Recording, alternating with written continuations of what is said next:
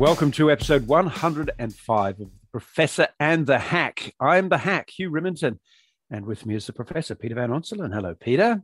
G'day, Hugh. Good to be chatting. Yeah, look, that high vis that you're wearing there's um, uh, is pretty special, but I, I notice it's still got the, the, the, tag on the back of it there. So you've obviously just got it from Bunnings, so you can join the freedom rallies in Melbourne a little bit like Matt Canavan with his tool uh, wall behind him, where he does crosses from far the North Queensland. I don't know if you've seen that, but Absolutely. not a single one of those tools looks like it's ever been used. the tools as a backdrop instead of as a foreground, one might argue. But um, they they uh, you know it's got ugly in Melbourne. There's no doubt about it, and uh, you know just hearing the senior police talking about right wing extremists mm. being involved, having infiltrated it. The difficulty of combating this sort of stuff as we speak, they're about to have another one, they think, going on today because it's leaderless. Therefore, there's no one you can negotiate with. It takes its own shape and form. And at least in part, according to the police, uh, it involves uh, pretty dedicated anarchists as well as legitimate unionists. This was somewhat inevitable given all the cross currents underway, wasn't it? Yeah, I think so. Uh, you know, it's it's not endorsing it in any way, shape, or form. Obviously, to say what I'm about to say, but I think it is feeding into what what you just said, Hugh. Uh, the the confluence of events in Victoria, in particular, really do lend themselves towards this kind of protest. And at the centre of that is the amount of time Victorians have spent in lockdown over the last 300 days. You know, I think it's over 50% of that time has been in lockdown or thereabouts. Now, it's not to say that that's wrong, by the way. Uh, it, it, that's a debate that some people might have. I'm not having that debate. And to be perfectly honest, I don't really have a strong view on whether it's right or wrong. I think it's certainly been right some, if not all of the time, but it's probably been wrong to some extent, arguably as well.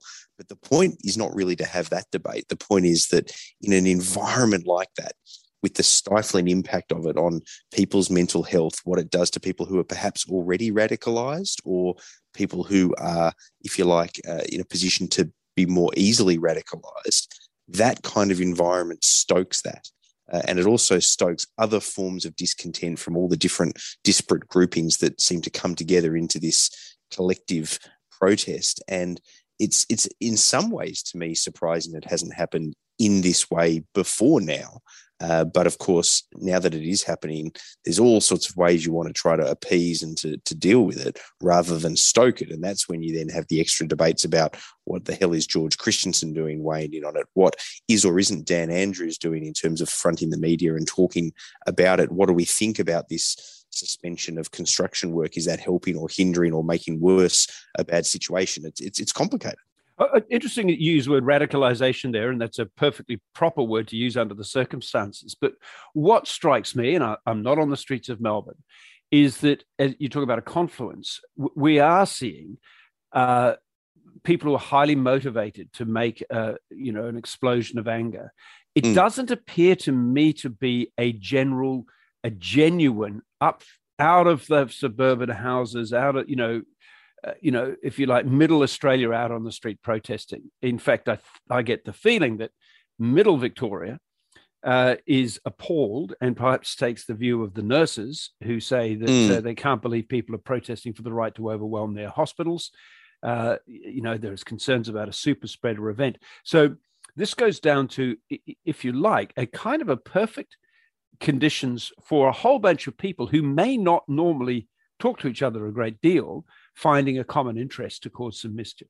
Yeah, I think I think that's right, and that I think that's also right in relation to you know, if you like, uh, Middle Australia, in this case, Victorians, Melburnians, being largely appalled by it rather than uh, sympathetic towards it or in any way inclined to participate in it.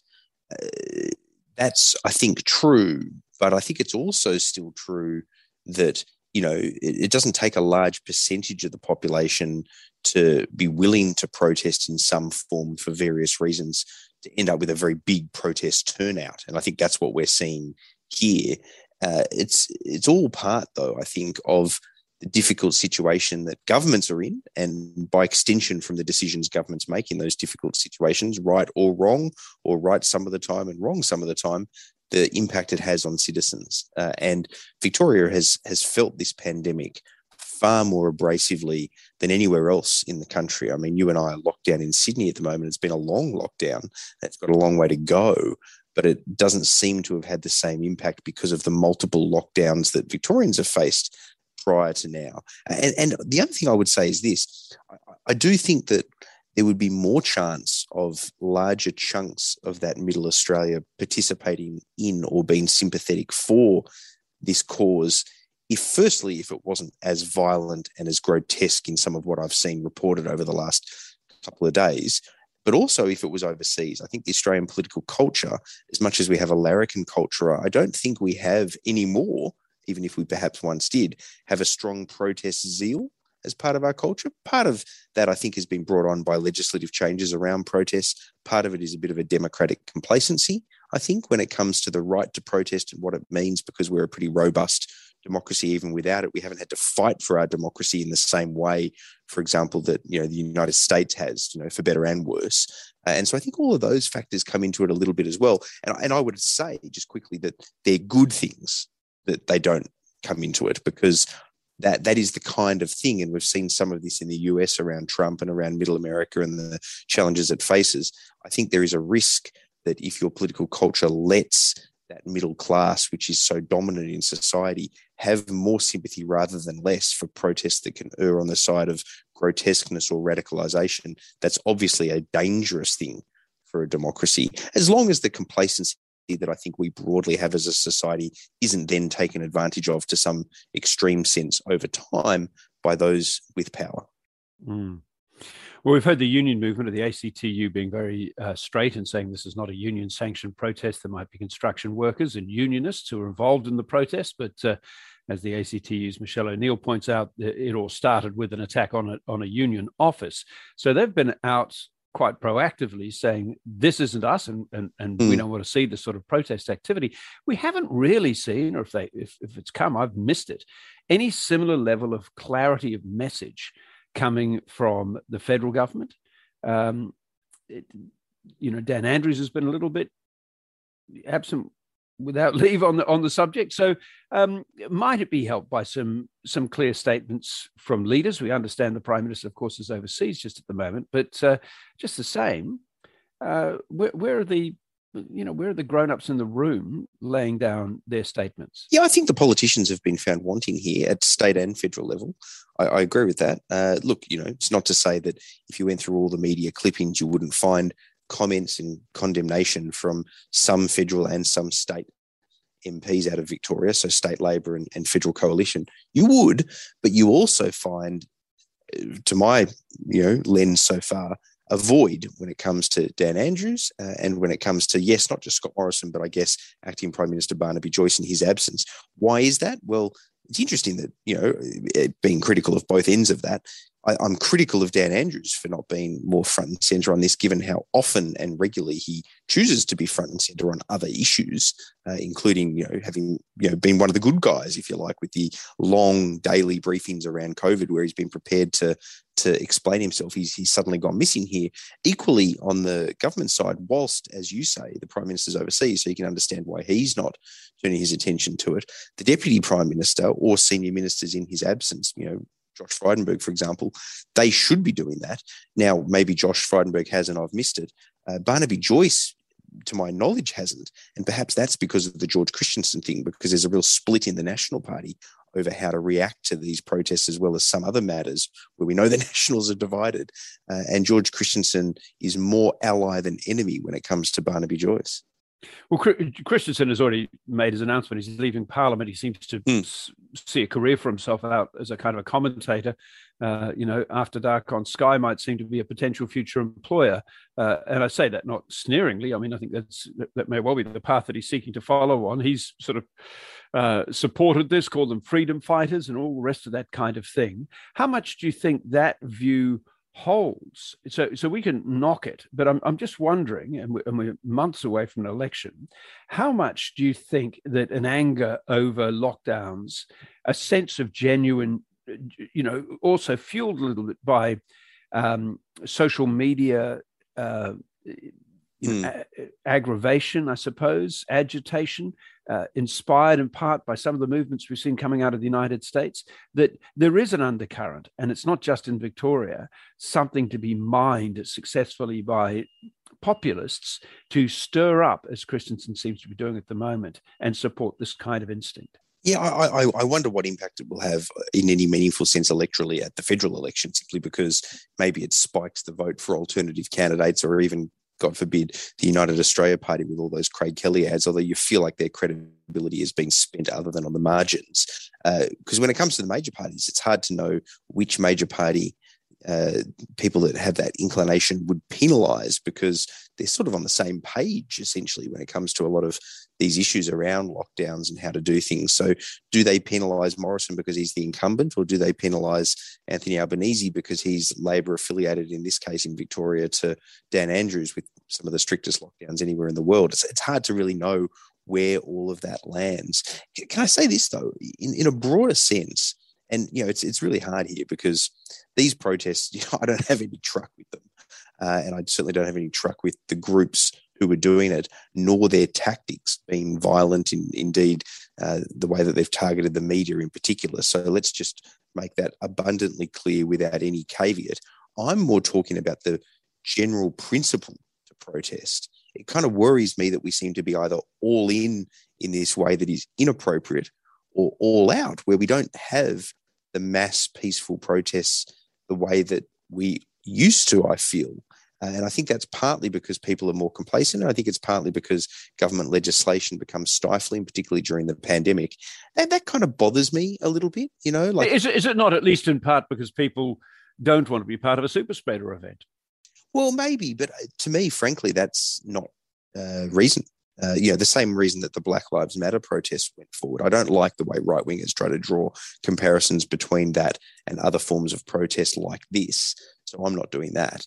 But the same reason that they were able to go ahead because the cause was worth it despite the super spreader risks is my general view about the right to protest despite all of this attempts to stifle protests with the excuse of the pandemic. I get that it's dangerous. I get how people feel about that.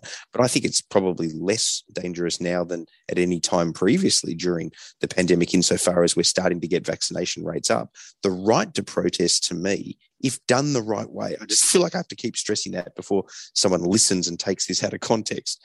Done the right way uh, is, is absolutely paramount in any study of democracy that I've done over the last 20 years. The problem is uh, we, we seem to be losing sight of that broadly as a people and as a leadership group in amongst parliamentarians, legislatively, and so forth. And then when it does happen, it happens like this, which does more harm than good to the right to protest. It almost annoys me in that sense. I, I, wonder whether you've got me thinking there because I'm wondering whether the role of social media, because part of a protest, like a like a peaceful process en masse to go down and and and have your say about something that you care about. Could have been the war mm. against Iraq, could have been whatever. Uh, and you see large masses of people who'll turn out to do things. Black Lives Matter was another one. But that social media has given us an outlet so that if we're peeved, we can sit in our pajamas uh, with an iPhone and um, and yeah. blurt our fury off to the off to the world and whoever's listening, and you know put the world to rights and that maybe that might have served what in a pre-digital age we, we didn't have that option. The only way in which you could get together and agree that something wasn't acceptable was to physically get together and agree what wasn't acceptable unless you're going to write a, a stern word letter to the editor you know which is the kind of the yeah. avenue or go to talkback radio which was the other avenue in the past. It, it, that's a really good point. I, I think i think social media has been a big influencer on the changes that I'm sort of looking at and somewhat worried about around protests. But I don't think it's been a change agent for the good because the problem is, I think now on social media, you can, as you say, sit in your pajamas and tweet away in anger. And it almost cheapens the value of protest because everything becomes something that you're protesting about on social media because you don't have to get out of your pajamas to do it and you can just tweet it and get on with your day uh, or be angry without the process and the thought that goes into deciding will I or won't I turn out to a protest that is hopefully peaceful for a cause that you are perhaps passionate enough about to bother to do that.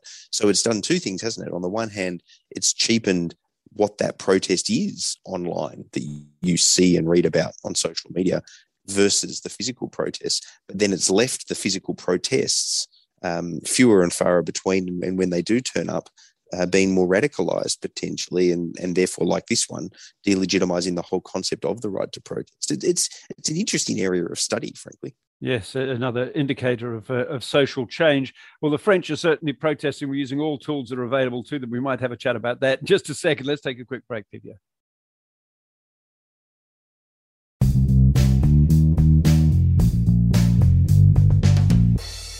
Welcome back. This is episode uh, 105 of The Professor and the Hack. I'm uh, with uh, the Professor, Peter Van Onselen, as always. Thanks for coming with me. I'm intrigued. Uh, hit us on Twitter if you like, if you think that having social media and, you know, the option of Twitter, Facebook, whatever it is, has made you more comfortable with your avenues to protest. Uh, uh, I'd be interested to hear your views. But mm. the French are um, continuing Le Grand Sulk you might say. They may well have a good reason for the Grand Sulk. That's extended my French, by the way. That'll be where it ends. um, the Prime Minister is in the United States. This is a enormously important meeting on a whole range of issues.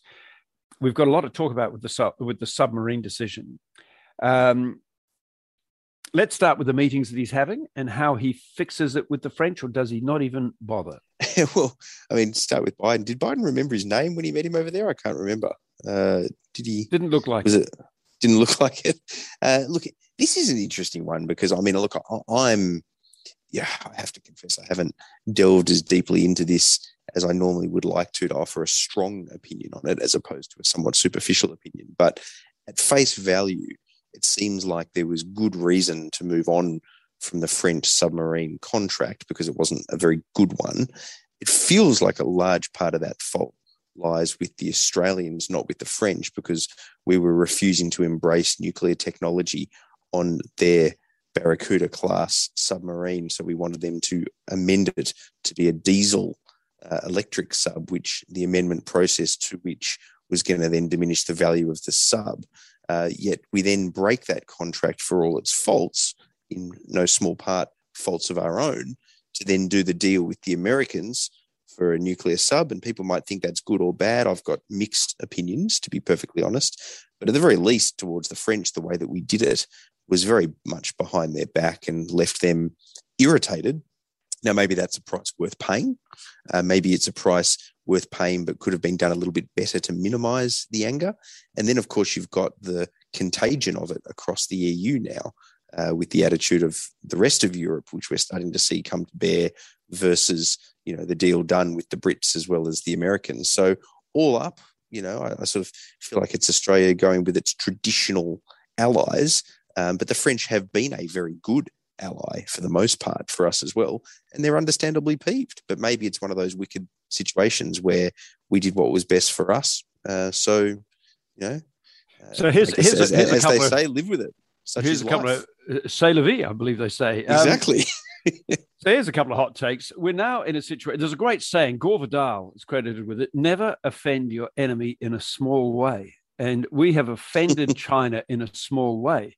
Um, if you're going to offend your enemy, do it in such an overwhelming way that they are completely on their ass and you've won the battle. But if you offend them in a small way, you give them ample opportunity to stew on that and then do you damage. So um, on trade, let's just on this element alone, uh, China has now got all kinds of motivations to damage us on trade. Europe also has all these motivations to damage us on trade. Uh, it, you know, they, they were reluctant to get too much in with us because of our our image as a climate change laggard. Uh, and now they've got another very good excuse to punish us on trade as we're trying to negotiate a deal on that. I believe in the nuclear subs. I think the future is the nuclear subs. I believe that China is a risk. But it was interesting to see Joe Biden saying that we are entering a decisive decade. Well, we may be entering a decisive decade, but these subs are not going to be available to us within this decade. So we're entering a decisive decade with a weaker uh, military capacity to manage them, particularly when it comes to submarines. And if you look at the people who analyze uh, what actually works in major conflict, submarines in the Asia Pacific area are enormously important. because their stealth capacities, obviously, uh, because you know your enemy doesn't know exactly where they are. So it gives you all kinds of ways in which you can game and mess with the head. And that's why the Chinese are building submarines, nuclear submarines, nuclear powered submarines at the rate of, uh, of just under one a year. So they're popping these into the water, uh, you know, like rabbits do poos. And, um, and we are still talking about it. We, we're now in a situation where even if we were to go to, uh, you know, as has been suggested by Peter Jennings at ASPI and others, that we just simply go and buy the first couple of subs off the assembly line in the United States. That's fine but those ones that are coming off the assembly lines in the United States, a Virginia class or whatever, would otherwise have gone to the Americans. So there is no net increase in the number of subs that we could put into the Asia Pacific region to contain uh, China. They may have Australians on board instead of Americans. And anyway, uh, Australia doesn't seem to be talking about that as being an option. Maybe a lease of a sub at some stage, but the same thing applies. So we are actually uh, having and I do take Jennings' point of view. This is a result of provocation, military provocation, and bellicosity that has come from China. And it's under Xi Jinping. And it needn't have been this way. But because he's taken all these actions, these military first type actions, the militarizing of the islands, uh, the daily incursions into Taiwanese airspace, testing out Taiwanese and, and degrading and wearing down Chinese air, uh, sorry, Taiwanese air capacity, um, you know, this is going on all the time. This is China doing this, and and we're having to respond. But boy, oh boy, we're kind of playing in the sandpit, and they're, you know, they can see finish lines ahead. Yeah, let me be really clear about this. I mean, I I have long been a, a very loud critic of China because bluntly put, they're not a democracy, and I don't like emerging superpowers that don't have any democratic tendencies nor any desire for democratic tendencies. So I sit holding my breath until that other great populous nation of India, which does have undercurrents of democracy running through its veins, uh, till it rises up to be able to be a nice hold hold off moment, you know, in the balance against China. And I hope that the United States, as the world's largest and most powerful democracy, if not by population, by GDP, obviously. Uh, I hope that it can sustain itself until the time comes where India can take that over. And I hope India continues to thrive in its democratic ideals to do so against China. So I, I'm a big critic of powerful countries that are non democratic, even if China isn't as expansionist as its military posturing might suggest it is. I know that there's debate about that either way, I have that view on China, just to be clear. Now, that's one thing. You then look at Australia. All your points about us being able to not build these subs or at least launch one for 20 years or so, we'll have to buy them off the Americans. There's no surplus gain there. I completely agree with that. That's, you know, in, Australian name badge rather than in the US flag badge, you know, little difference, right? Uh, that brings us to the crux to some extent of what this is about. On the one hand, it's about posturing by us in response to their uh, aggressive posturing, showing our alliance to the US, and I guess Britain being part of it when they have little to do with our region anyway, is all part of that, that Anglo alliance and sending a message. Did we need to do that? Probably not. Was it worth doing, or did the Americans expect it of us? Who knows? We're not behind those closed doors. But at its core, the, the actual subs deal, all that's really going on here because it's not going to help us in the next 10, even 20 years when this is going to potentially be a hot issue. What it's really about is just manufacturing support for Adelaide. Uh, to build subs there rather than just to keep buying them from the Americans or buying them from anywhere else. We, it, it's about state subsidised manufacturing assistance for Adelaide and an equivalent into Perth if that's where they ultimately then get serviced. Uh, it has long been thus that that is a, core ingredient here. It's an economic play, every bit as much, if not more so, in some respects, as a military play. And that's even if you think that having the nuclear technology is a good thing for us to do. Because if we last 50 years, I mean, you and I won't, but if we last 50 years um, with wherever we look then, having that nuclear capacity, depending on how it's done, probably is a good thing for Australia as long as we last till then. But there's all these other factors at play before then.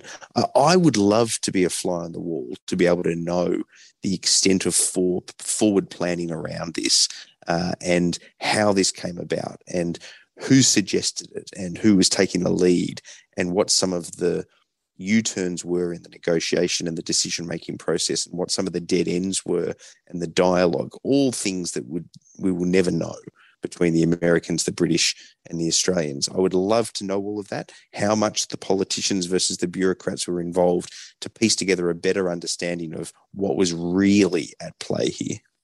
Well, it's interesting that the Sydney Morning Herald or the, the Fairfax papers uh, ran an article immediately afterwards, after the announcement, saying basically mapping out how this was all Scott Morrison's uh, initiative. Uh, he invested himself in it from early on in the piece uh, well before the then Defence Minister Linda Reynolds was then brought on board after he'd had a poke around with it, etc. So uh, this is all his uh, his fingerprints all over it. But it that's does concerning, though, isn't it, Hugh? I mean, if, if this was Scott Morrison's decision making, you know, the former head of Tourism Australia making these big play decisions. I mean, God help us. I hope. Well, he's the prime God, I hope does, to God that the decision making was a bit deeper than that. Well, it, it does remind me that of the 2014 uh, federal budget, where um, Tony Abbott had just become prime minister. It was his first budget. Joe Hockey was the treasurer, and so Hockey comes down with this, uh, you know, totally unexpected budget with all these kinds of new initiatives that hadn't been brought to the election, etc. And people going, "Well, you know, that was stuff we didn't expect." And the journos in the press gallery were all being briefed. Well, of course, it's Joe Hockey's budget, but you know, the prime minister was behind it every bit. You know, his fingerprints all over. He's in, and then it when it turned out that people said, hang on, almost every promise you made before the election just months ago, you have now broken in this budget. It's an utter stinker. You can't get half of it through the House and the Senate anyway. And it started to crumble. And, and really, it was the marker beyond which um, the Abbott prime ministership never recovered. Mm. And uh, and suddenly didn't have so many PR flags running around the place saying that it was Tony Abbott's idea. So um, I wonder I wonder how long it'll take before people start saying, oh, you know, that bit about it all being uh, Scott Morrison's idea. Well, well, there are others involved as well, of course. Wasn't yeah, I know. um, it would be fascinating I, to know I, the I do think that in 20 years, I, I take your point, in 20, 30 years, if we have a fleet of nuclear submarines that are uh, you know, and we haven't there hasn't been a war in the in the interim. We will be a safer country uh, um, as a result of that because.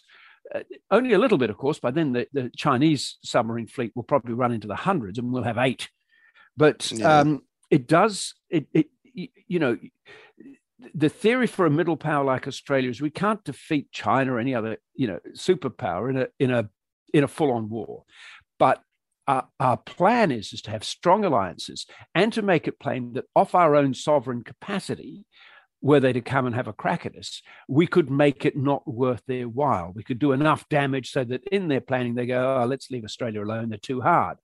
But there's another argument to that. I, down the track. Sorry to interrupt, but I, like I, I, tend to land in that space too, just to be clear. But just as the devil's advocate, which I think is also a legitimate argument, is just sort of, but values come into this because we do have strong democratic ideals and values, and China buttresses up against that, and you can't ignore that, uh, despite what I'm about to say. So that that's important. But you know, the flip side argument is, well, you know, we could essentially stay neutral, lend support um, to the causes of the democratic nations that are big enough to stand up to China. America now, hopefully India by then, um, but otherwise just stay neutral. And China, therefore, just continues to trade with us and do their thing with us. Probably leaves us alone because it's all just too hard. They, they don't need to invade us. Uh, they just need to be able to continue to trade with us. That's the alternative position. And lots of democracies the world over have done that. It's not like the Americans have got a great track record, by the way, since World War II in their decision making around who to go to war and when with. But, but, uh, it does mean that you are parking, as I said, as a caveat to start with. You're, you know, you're you're putting your muscle behind your democratic ideals. You're essentially saying we're going to have a bob each way, and it's a bit unsavory, frankly, when we know that China is just a god awful regime. Let's be frank about it. I think one of the things that we're seeing is that the United States, Trump got onto this. Uh, uh, he was the first guy to get onto this and get it. And it is now understood by everyone is that the United States population has is tired of fighting everyone else's wars. Uh, you know, it, it gets its ass handed to it over, over a dusty dump called Afghanistan, let alone against a superpower. You know, they they they were caned in in Vietnam. That they, people look at it and go, why do we fight all these things? So that notion that um, we're seeing a relatively weaker United States relative to China, a relatively uh, less interested global policeman And why should they? This would be an argument in Australia, in, in the United States, and I totally sympathize with it. Why should they pay in blood and treasure to be the kind of defender of freedom if we're not willing to do it ourselves? That is a totally reasonable argument, in my view. Absolutely, Trump took that to to NATO and it took it elsewhere. So um, great, great, great point, Hugh, because that that is a real thing. I mean, it's not just about your ideals, which which I think is almost enough that we need to be involved. But yeah, that risk of America going back into its shell uh, is is very, very real, isn't it? Yeah, I mean, the, the the line which was used to devastating effect was there are countries in the world who are willing to fight uh, for freedom uh, down to the last American and and that's true you know and we we're too good friends with the Americans for that to be us. We're not going to bludge. Those are not Australian values. So uh, we're going to have to do a bit more heavy lifting. I just suspect it's going to take us a long time to be in a position to do too much. Um, we're out of time. And just as we speak, uh, Dan Andrews has come up saying that he uh, thinks these uh, protests are insulting. And um, so he's speaking out against the protesters. Uh, Good. We, we started this with him being somewhat absent. He's less absent. So he's in the fray. Uh, and one very quick final, one very quick final thought. Yes. I'm sure you agree with this, but you know, Christian Porter had to step down from the front bench. He's done it. He probably has to leave Parliament now, where the laws and the rules say that he should or shouldn't, uh, whether they're open to interpretation or not. Even if they don't mean that he has to, you would have to think that that's something that has to be looked at going forward, so that that can't be allowed to happen, that you can have a blind trust like that and stay as a backbencher, much less as a member of cabinet. And just finally, if the Privileges Committee looks at it, I think Russell Broadbent, the Liberal MP, is on that. Don't take it as a certainty that he just toes the party line. He's been a bit of a moderate Liberal who's been prepared to stand against his own party from time to time. So that's just one to watch. Absolutely. And excellent points. PVO, great as always. Good to chat. Talk soon.